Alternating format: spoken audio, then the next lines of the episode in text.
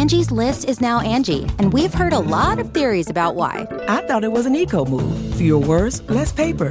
No, it was so you could say it faster. No, it's to be more iconic. Must be a tech thing. But those aren't quite right. It's because now you can compare upfront prices, book a service instantly, and even get your project handled from start to finish. Sounds easy. It is, and it makes us so much more than just a list. Get started at Angie.com. That's A N G I, or download the app today. Read the Chicago Reader to get up to speed on what's what in Chicago culture, food, arts and entertainment, weekly concert listings, weekly event listings, the environment, travel. I can continue, but you get the point. And for all of you Chicago political junkies, raw weekly columns on real city politics from Maya Dukmasova and our very own Ben Joravsky, The Chicago Reader, free to the public in newsstands throughout the city and online at chicagoreader.com. Read it now and be a more informed Chicagoan. Let's thank these unions before we get going. The International Association of Machinists and Aerospace Workers, Local 126 and District 8. That's correct. The International Brotherhood of Electrical Workers, Local 9. That's correct. The International Union of Operating Engineers, Local 150. That's correct. And of course, today's Ben Joravsky Show is brought to you by our good friends at the Chicago Federation of Labor. Benny J, give us a song of the day, please. There's no business like show business. There's no business I know. My wife was singing that song today when you came because she knew the show was about to start. The Ben Joravsky Show starts now.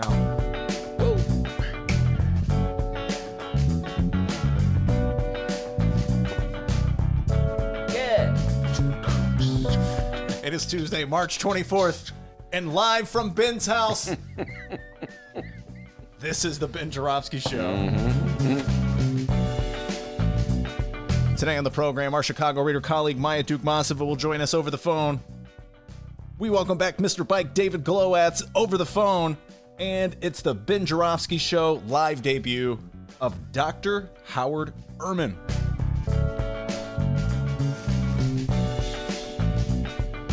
And now your host, not a doctor. Hello. Chicago Reader columnist Ben Joravsky. Uh, hello, everybody. Ben Joravsky here. We're calling this Snowpiercer Tuesday, and here's why.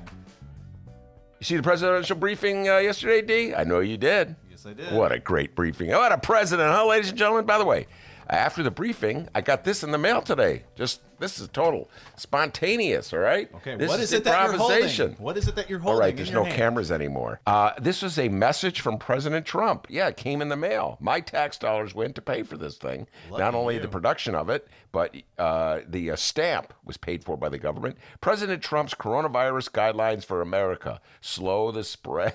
This is this is just campaign fodder, folks. I hate to say it. Like swing voters in Wisconsin are like. Oh, the president sent me a personal message. He's really on top of things. I think I'll reelect him. I think I'll vote to reelect him. Meanwhile, Joe Biden, of course, is in hiding, so nobody even knows that there's an opposition. That's not what I was going to really talk about today. I was going to talk about Snowpiercer. But anyway, here are just some of the um, recommendations in President Trump's coronavirus guidelines for America that just arrived in the mail. Uh, the number one is listen and follow directions of your state and local authorities. Number two, hey, if you're old, die. No, just kidding. It doesn't say that literally, but that's kind of where the president's been going lately. D. What's the name of that guy down in Texas? Dan Patrick. Dan Patrick. Dan Patrick, not the sports announcer, announcer folks. The dentist this morning said, "Did you hear from Dan? Did you hear what Dan Patrick said?" I'm like, "The sports announcer? No, not that guy. Oh, you mean that knucklehead in Texas who said, "I'm a grandfather. I'm willing to die." I'm, I'm willing to die. Something like that. Isn't that the one D? I'm willing to die. That's the new policy of Donald Trump and the, and the Republicans. Die, all right? Just get out of the way. Anyway, it reminds me of Snowpiercer. Uh, stick with me on this one, folks. I'm going to do one of my famous metaphors, analogies. Snowpiercer's a movie that came out about six years ago. Six years ago, I happened to watch it this weekend. Uh, I really enjoyed Snowpiercer. It's a science fiction movie. It's a dystopian uh, end of the world as we know it type movie. Hey, if you're listening, you got some time. Uh, why don't you watch it? Yeah, Snowpiercer. Go see it. Check it out. You can watch it on, uh, I don't know, it's on some streaming thing. I got it through the mail and uh, Netflix the old fashioned way. Anyway, doesn't matter. Here's the point. In this movie, the whole world has been destroyed. Man has destroyed the world, except for the people who live in a train that's going endlessly s- circling the world. I'm not quite sure where they're going. They, they give us the suggestion that they're going around the world. How they get across the oceans, I do not know focus on the main part, not these extraneous plot lines. Anyway, on this train, Uh, the train is divided by class. So at the head of the train, where all the rich, powerful people sit, they eat steak. At the back of the train, where all the poor people sit, they eat this really crude uh, protein bar that's made from bugs. It's disgusting, but it keeps them alive. And every now and then, a revolt occurs where the people at the back uh, revolt against the people at the front. The people at the front have the guns, so they kill the people at the back, and that's how they weed out the population. That's how they keep people from overflowing the train. Get it? All right. So that's Snowpiercer. Now let's fast forward to Donald Trump's and his policy for dealing with coronavirus. You know, he's like, you know what? I'm sick and tired of staying at home. The economy needs to grow. We need we need to get back to work. The cure could be worse than the disease. So here's what we're going to do. We're going to send everybody back to work. Well, he's just thinking this through, folks. This is like trial. I would say if there was a, a rhyme or reason to what Donald Trump is doing, it's a trial balloon. But more often than not, it could just be something that just popped out of his head. So as he's saying this thing, maybe we should get back to work. And they got the doctors who are standing behind him, who are supposed to be like the voices of reasoning. They got this horrified look on their face, like, can you believe this knucklehead is saying this? But they're not allowed to say it out loud because they know, they realize that the game with Trump is that you can never contradict him. You can always have to nod along and say, you're so smart. Oh, you're really smart. No one is as smart as you. You know, like the, the guy who's got it down is Mike Pence, uh, the lieutenant governor, the vice president. He doesn't start a sentence without saying, "Well, our great president, our benevolent leader." You know, everything, every sentence is how, how wise he is, how smart he is. So anyway, these doctors are like getting nervous. They, uh oh, I, I, may contradict him. Uh, Dr. Anthony Fauci has contradicted him occasionally. So like he's the grown up in the room, and now they won't even let him uh, show up at the briefings, and probably not too long before they fire him. They're all mad at him, D, because what did he do? Like he covered up his face like he was snickering at something. Ups- oh yeah, while Trump was talking, he was just like, "Oh Jesus Christ." I mean, like he's, you got to have that straight face, folks. You got to, you know, it's it's required. It's like when the, the leader speaks and they line up everybody behind the leader, the benevolent leader, and they have to have that straight face, like, yes, we agree with everything the leader says. Mm-hmm. And meanwhile, the leader's saying something absolutely absurd. I remember one school strike, D, I know I'm going on a tangent within a tangent, uh, where the leaders of Chicago were lined up behind Mayor Rahm, and one of them looked like he was sleeping. remember the dude was like, I was like, te- you know, uh, texting my friends, is oh boy asleep? He looks like he's sleeping. His eyes are closed. Anyway, they're probably going to fire Fauci. Step out of line. Just get a doctor who will say what I want to hear, like the doctor he hired. Remember the doctor he hired? He gave him the physical and said he only weighed 225 pounds. Anybody who looks at Donald John Trump can tell that that big feller weighs at least 300 pounds. But they found a doctor. Oh, he's in great shape, 225. Fit as a fiddle. Fit, fit as a fiddle, indeed. So they're gonna fi- they'll probably fire Fauci and bring back the doctor who said he's only 220. That's the kind of doctor that Donald John Trump likes. Anyway, yeah. So he sent out this uh, little uh, envelope, this little postcard I got in the mail today. Slow the spread. President Trump's coronavirus guidelines for America. It tells you all everything. It's almost like Donald Trump was like, you know, Ben Joravsky needs some pre-show prep today. Yeah, literally today. I actually didn't need it. We are not even going to talk about it, but this came in the mail. Came early today too. I shouldn't be touching this. Could have coronavirus. Yeah, good lord. Oh my God, there's a coronavirus burn. Anyway, so uh, yeah, that's Donald John Trump. He sent me that postcard. I'm sure it's just doing wonders for him with swing voters uh, throughout the Midwest, Michigan, Wisconsin. Wisconsin get this personal card from Donald Trump, President Trump's coronavirus guidelines for America. And they'll say, Oh, I got a personal piece of le- uh, literature from the president. I think I'll vote for him. It seems to work wonders. Anyway, so meanwhile, Donald Trump is saying one thing one day, the next thing another day. We're going to bring the economy back. It's going to, the uh, pain of shutting down the economy is worse than whatever gains we get uh, from s- saving people from getting the disease, potentially dying from the disease. Uh, don't worry about hospitals if they're overloading. Don't worry about healthcare workers who don't have masks, etc., and so forth. It's really starting to remind me of Snowpiercer. Yep, in Snowpiercer, the folks at the front of the train, like Donald John Trump and the titans in industry, they're eating steak. And the folks at the back of the train, well, they're eating those protein bars made of bugs. Thing is, Snowpiercer is just a movie, ladies and gentlemen. This Trump madness is life. We got a great show today. Maya, we got Maya. We're gonna Maya's gonna be calling it, or we're gonna call her. Our right? Chicago Reader colleague Maya Dukmasova. Maya Dukmasova will be on the line. She's feeling very apocalyptic these days. We'll she, see what she has to say. Uh, I was the one who told her about the uh, lieutenant governor down in uh, Texas and uh, that really got her going. So it'll be interesting to see if she has some good thoughts on Dan Patrick's advice. He's willing to take one for the team. Grandparents everywhere should give themselves up for their grandkids. Go back to work. It's a bizarre thing. Well, yeah, so what if we die? At least the economy's strong. I guess they're saying what? You just have to put up with, I don't know, 2% of the population being eradicated to keep capitalism going. Uh, so uh, Maya will have some interesting things to say. And then we're going to take a little break from the coronavirus madness, D. We had booked Dave Glowatz, uh, Mr. Bike, to come on the show and break down some of the goings on of the city council. Now, they're on lockdown too. I guess they're not going to have a city council meeting until April. But uh, the last, he was at the last meeting. He had some funny bits. He was telling me about him last night.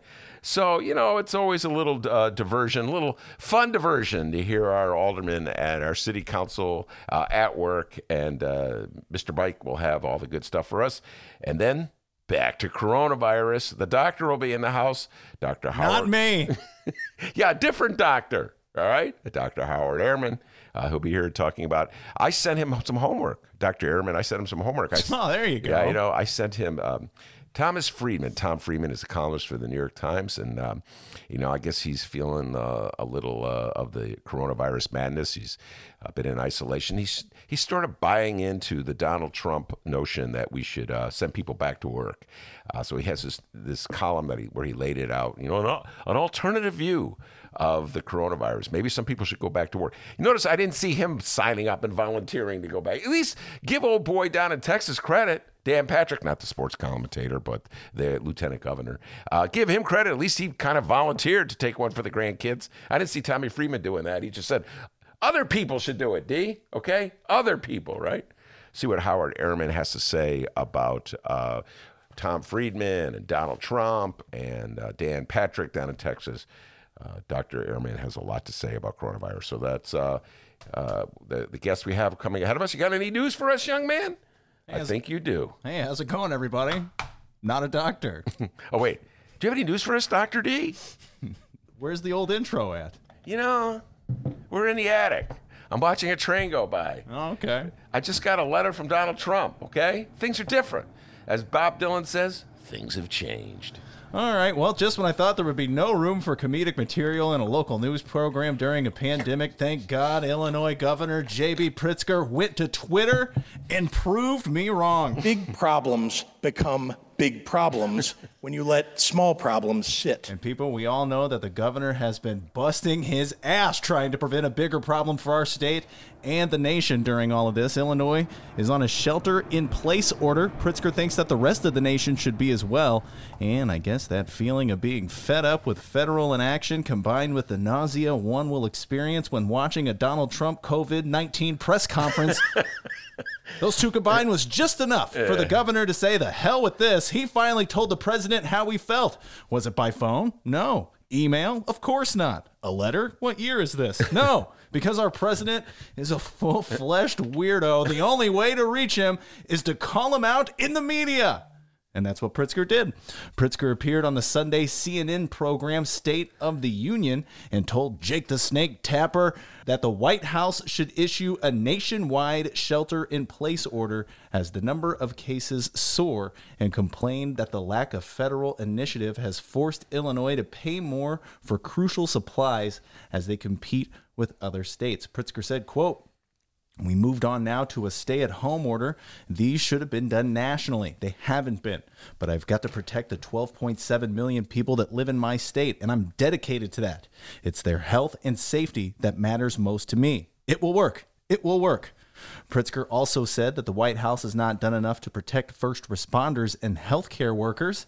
And, well, that was enough for Donald Trump to respond. Well, I've never. Who is this guy? Yeah. Trump, of course, took to Twitter after Pritzker's CNN appearance and responded.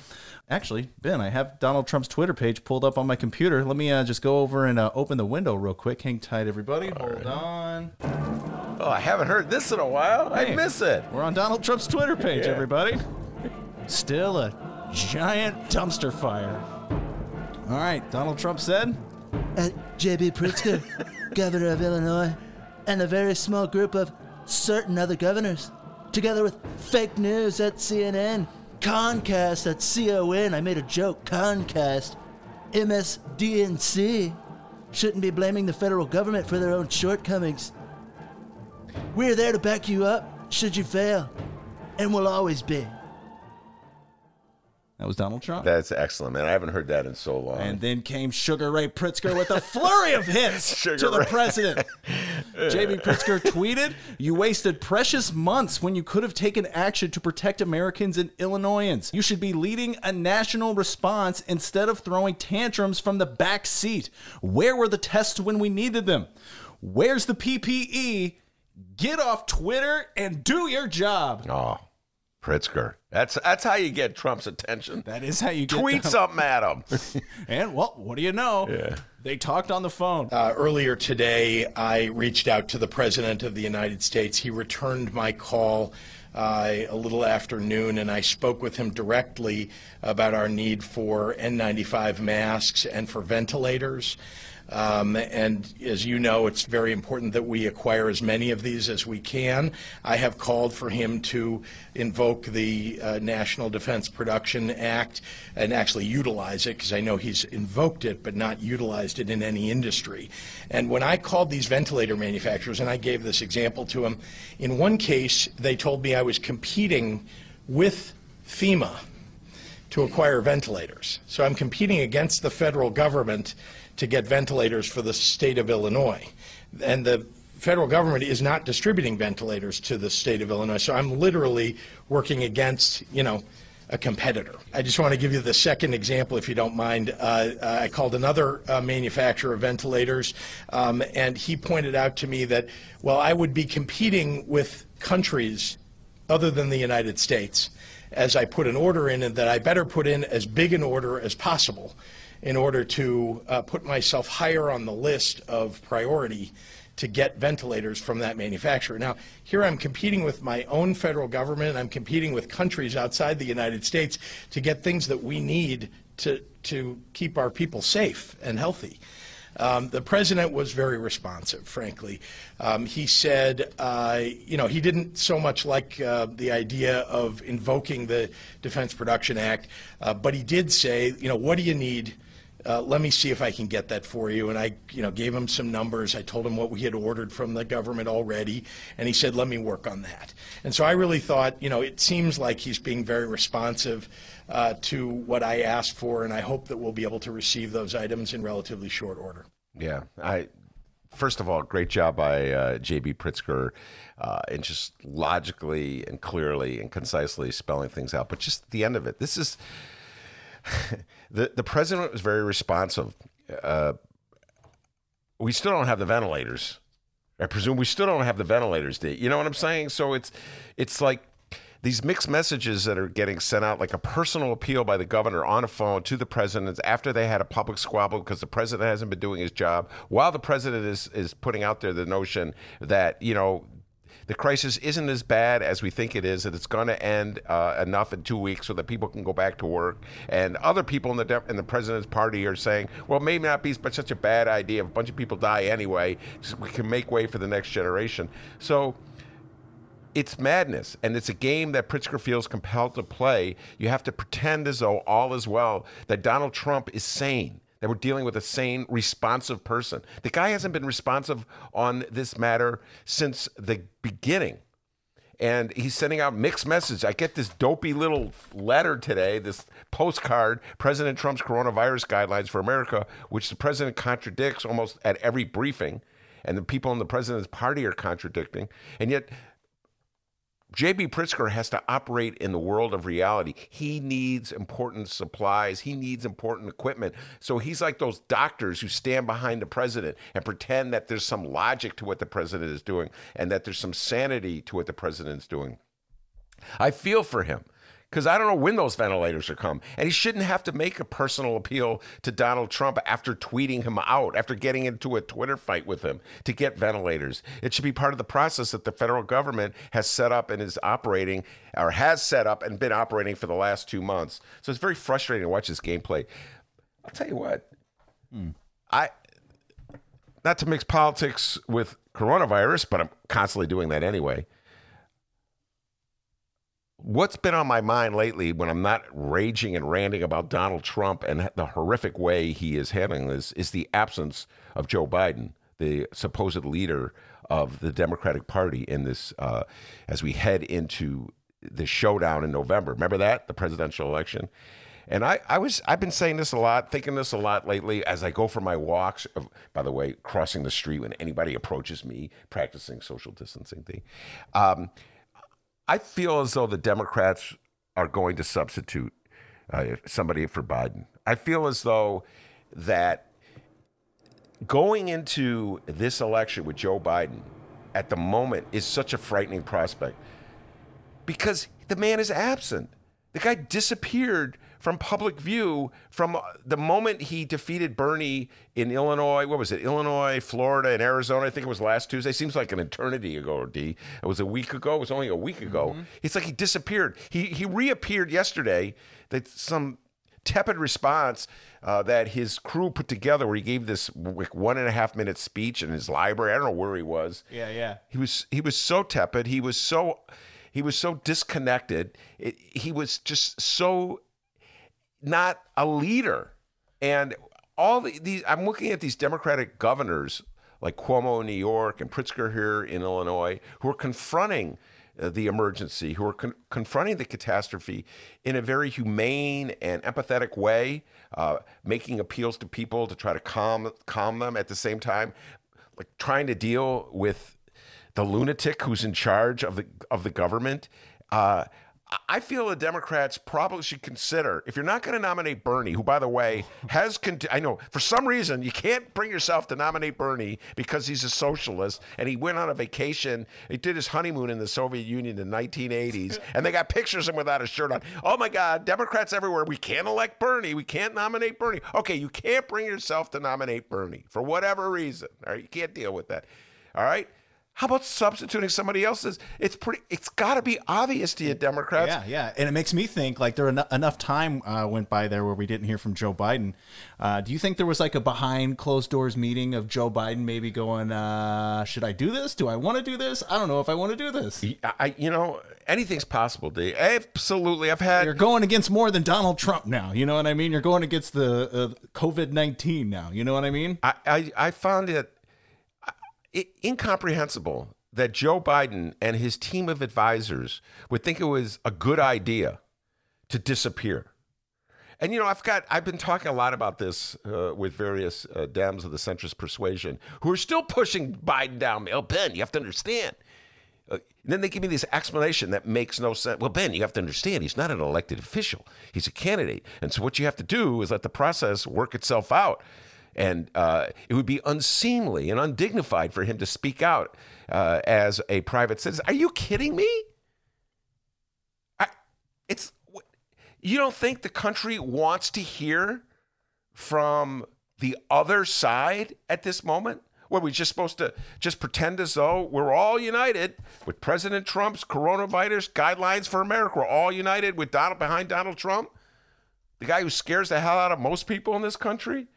The guy who is saying one thing one day and something else completely different the next day.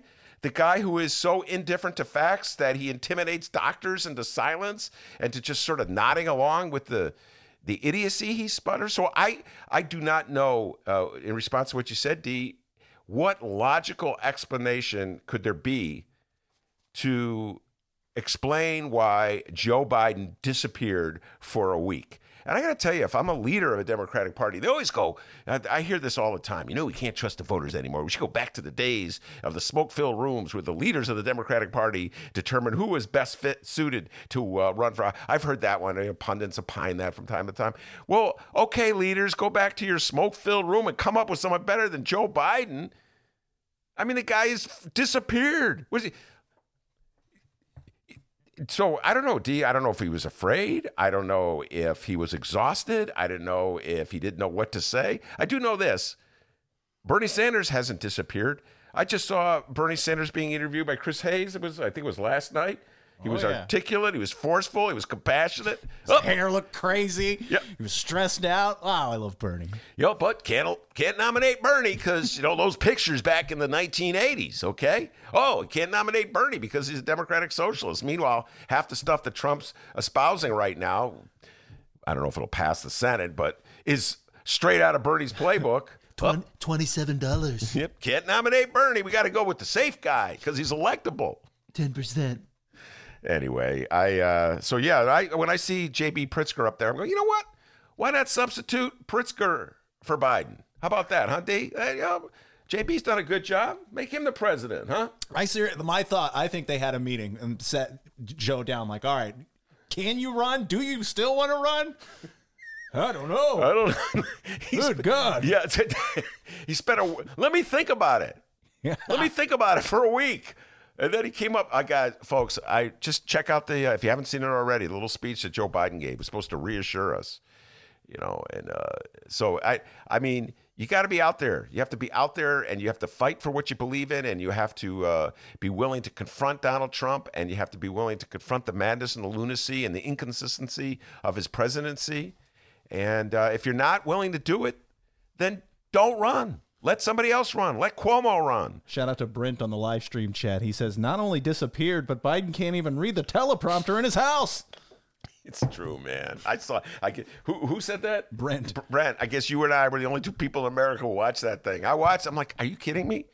And, and you hear the two like the two leaders of America who are going to uh, lead us. Donald Trump, who I I would say even Trump supporters will privately concede is insane, and Joe Biden, who clearly has some kind of I don't know psychological disorders. I don't know what to call it, but he just disappears. You know, he he's like, I can't deal with this. I'm just gonna go away.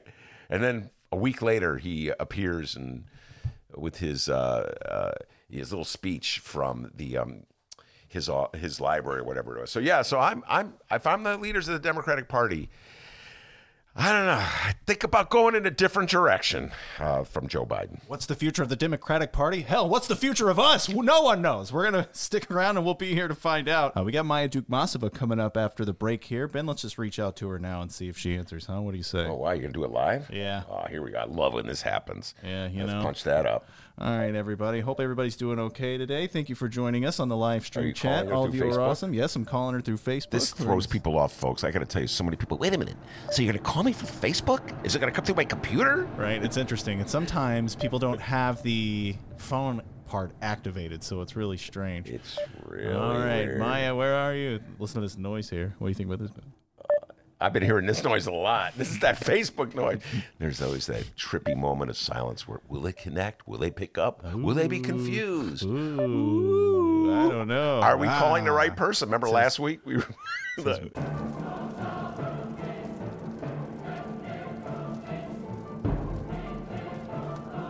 We're waiting for Maya, guys. Hang tight. I'm sorry. We're waiting for Maya, guys. Hang tight.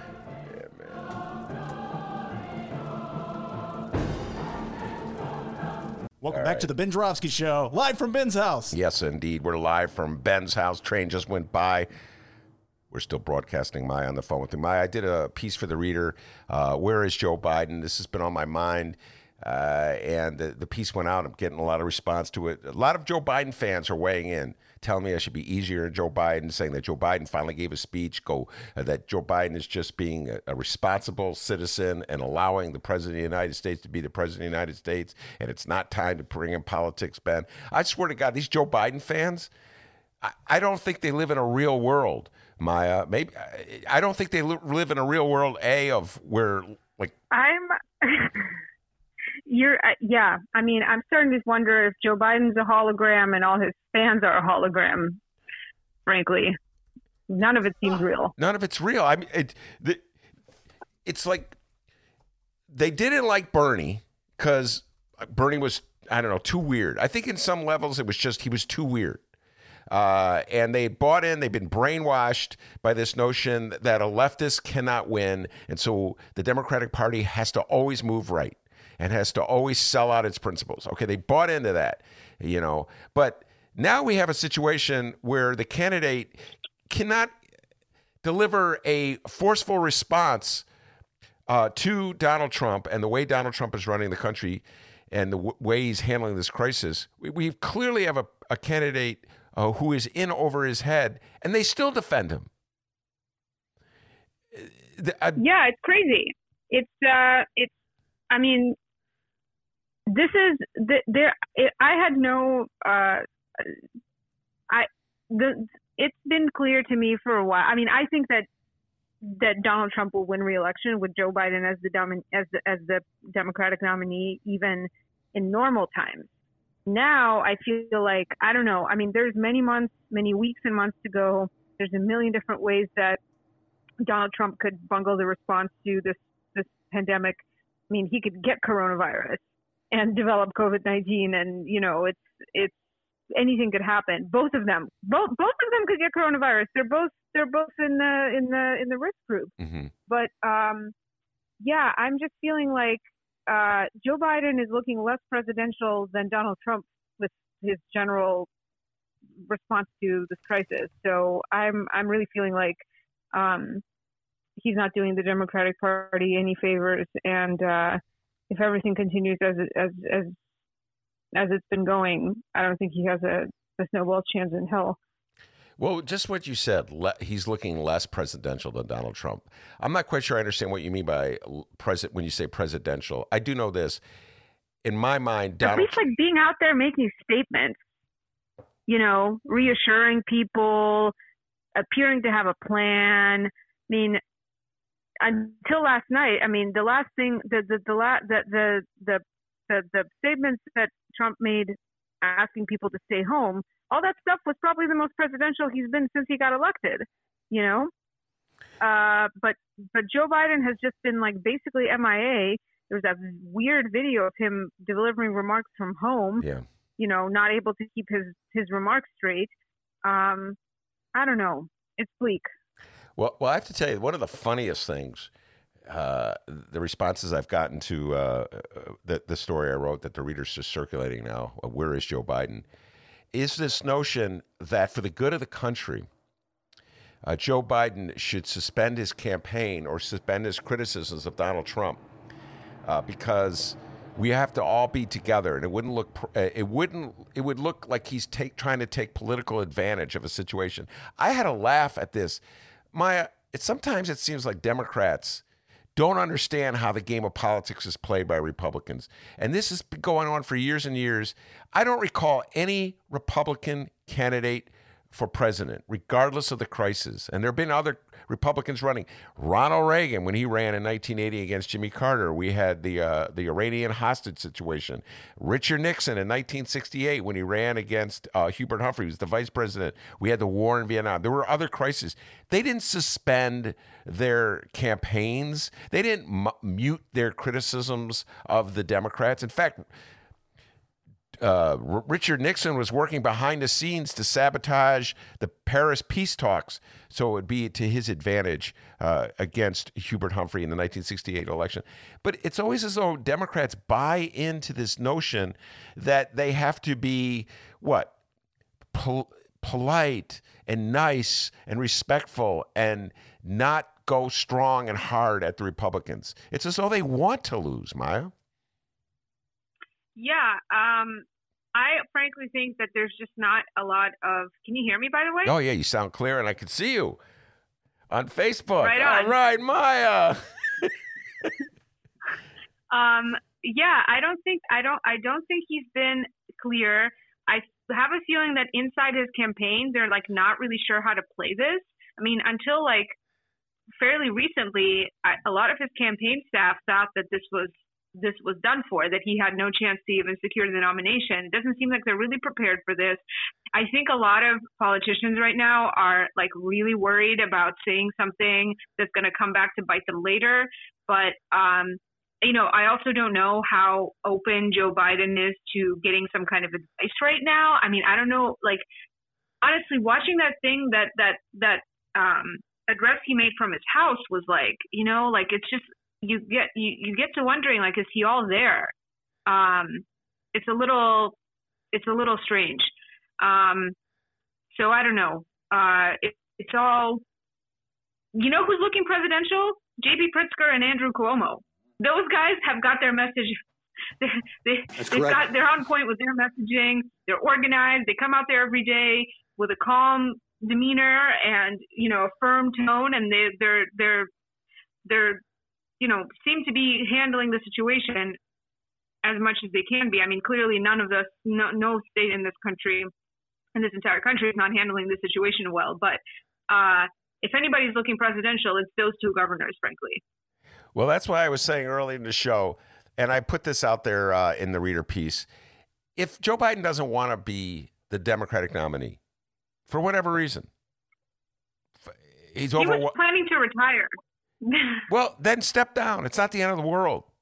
I mean, it, it would be, I- guess it would be the first time, at least in my lifetime, where a Democratic nominee would say, you know what, I don't want this job and step down. I- I would say Cuomo or Pritzker right now would be a far better candidate than Joe Biden.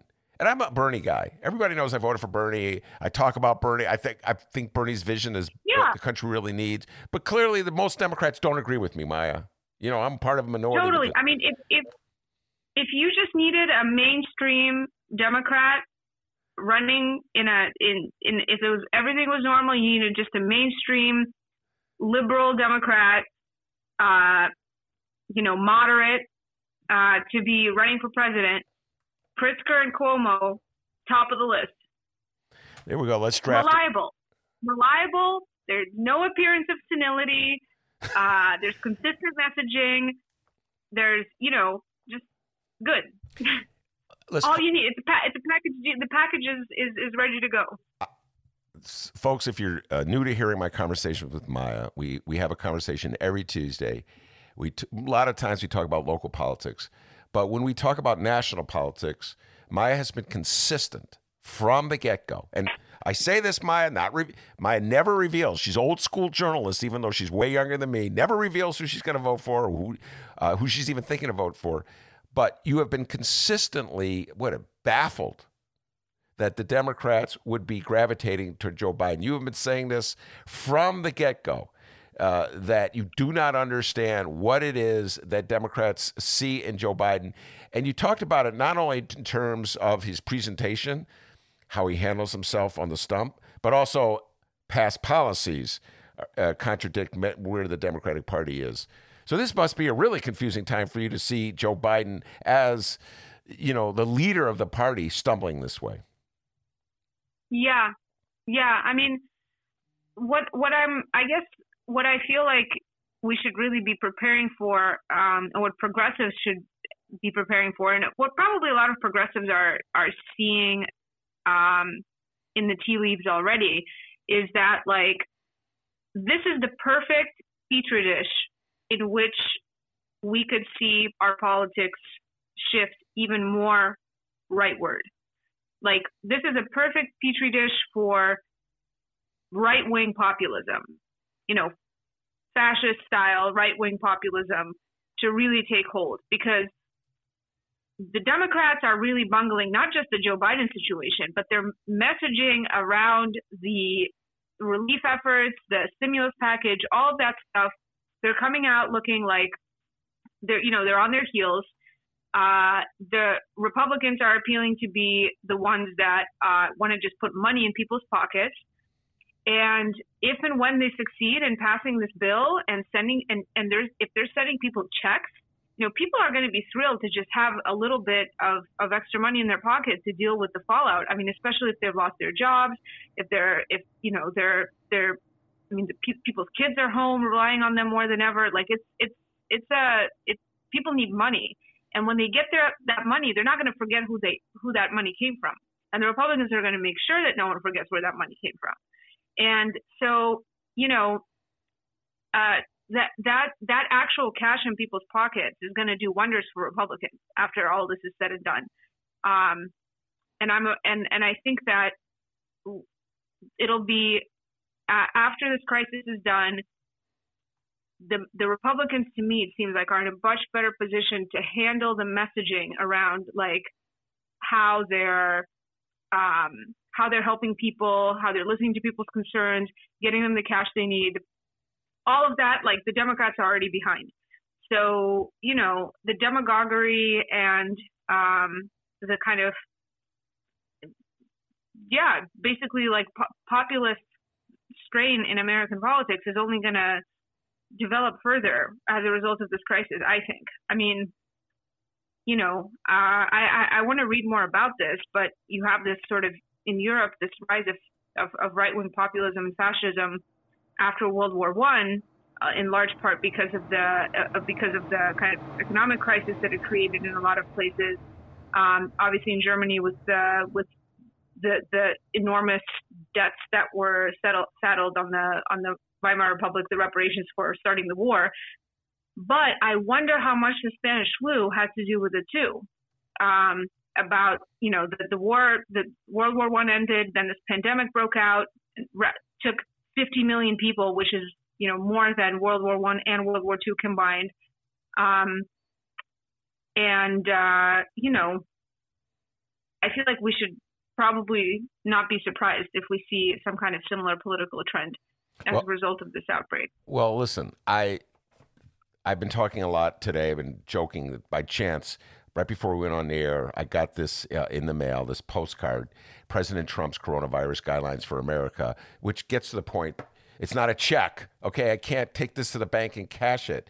But it's it's it's getting at what your point what your point was is that as the president of the United States, uh, he has the power and ability to send things out like this directly uh, to people and as to act as though that he is in charge. So I see your point there, and that would be you give people money directly they may appreciate that. You're absolutely correct. It's like that old saying in Chicago when they take, uh, you know, uh, when they pass out the turkeys and they give out the liquor bottles, etc.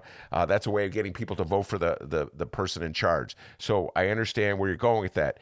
There's also the reality that Donald Trump's uh, presidency and his administration will completely bungle and mishandle. We're already seeing that uh, so that there's catastrophic consequences for people uh, who are and medical workers, doctors, etc.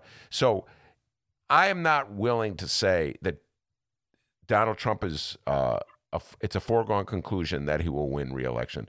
There's so much that could happen, uh, and there's so many factors at play that I can't even begin to predict how they'll fall out. I do know this that right now the Democratic Party does not have a person at the forefront as a leader, man or woman, uh, articulating what the party stands for, what it wants to do, uh, not just with this crisis, but what it wants to do with the country uh, going forward. Uh, in the in terms of the economy, we're heading into a recession, obviously. So we we're, we're absent a voice of leadership.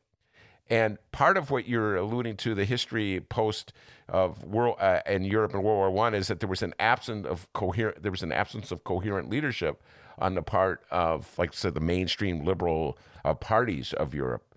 So it's a frightening moment, I think, when I when I add it all together. Uh, and I just keep coming back to something that the Democrats can do, and that is either gather around a leader or present a platform uh, that people can believe in. And I don't see that happening at all. Yeah. Yeah. And they're sidelining Bernie, like, con- you know, in a way that, I mean, that was where the platform was, was, was with the progressive wing of the party. And it's, you know, it's, I feel like it's really, um, they're not leveraging that to their advantage at all. I also just I don't know. I have the feeling that there's been so much so much um, we've lost so much attention on the um, on the primary campaigns. I mean, so many states have moved their elections, and um, I feel like the election in general is just like you know secondary on people's minds now, obviously. So um, it's interesting to see the, the the, the the kind of news cycle shift so dramatically. Um, and I don't, you know, we don't have any. I guess we probably don't have any kind of precedent for this, but I, I wonder, you know, what does it do if, if if the Illinois primary is an indication, like the effect of this is going to be that like we're not necessarily um, going to see very good turnout for this, despite all the you know hatred for Donald Trump out there. Like there, the, the turnout might be really depressed in November. I mean, a lot can happen between now and then. But um, the other thing to keep in mind is that again, like with the Spanish flu, it went away. It started in the spring of 1918. It went away in the summer when it got warmer, and then it came back even more intensely in the fall. So with the election in November, like who knows what kind of turnout we'll even have, and I can bet it's the it's the Trump base and the and the sort of kind of faithful, reliable voters rather than first time voters and folks who are in precarious conditions and young people who who are going to be turning out at the polls. So I don't know. It's all it's all very disheartening. Um, I have some good news for everyone. Uh, this is a public service announcement I also made on Twitter, but uh, I was c- calling some towing companies um, for a story yesterday, actually from my essay that's going to be part of the special issue that the reader is putting out um, with essays from all of us about, um, you know, just how on, on the theme of this coronavirus outbreak and the quarantine. So people should look out for that um, coming out uh, probably in the next week or so. Anyway, so I was calling around to these towing companies. I called Lincoln Towing, which anyone who listens to your show, you know, I know your base is on the north on the north side of Chicago. Uh, probably a lot of folks are familiar with Lincoln Towing.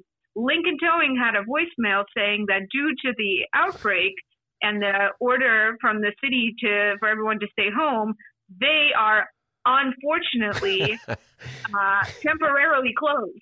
So just a just a, a, you know a silver lining for everybody out there who's ever dealt with Lincoln Towing, uh, which is most people I know, including myself.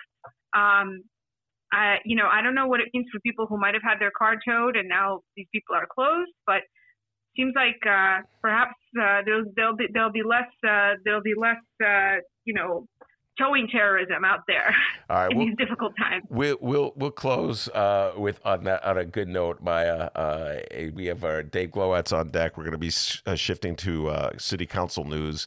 Uh, we're trying to keep uh, some semblance of normalcy in this crisis, but we'll close with that good news. And not only that, they're not ticketing right now, as I understand it. so it's all great, folks. Yay for our teachers! Yay for our teachers! Hey, be happy if some things Thank goodness that guy's not in charge of the state of Illinois. Maya, thank you very much. Thanks for coming on in these trying times. We're going to take a break and be right back with Dave Glowacz. Read the Chicago Reader to get up to speed on what's what in Chicago culture, food arts and entertainment, weekly concert listings, weekly event listings, the environment, travel. I can continue, but you get the point. And for all of you Chicago political junkies, raw weekly columns on real city politics from Maya Dukmasova and our very own Ben Joravsky. The Chicago Reader, free to the public in newsstands throughout the city and online at chicagoreader.com. Read it now and be a more informed Chicagoan. How did you go from sharing stories over the years to deciding to write a book? Good question, Mayor. Good question.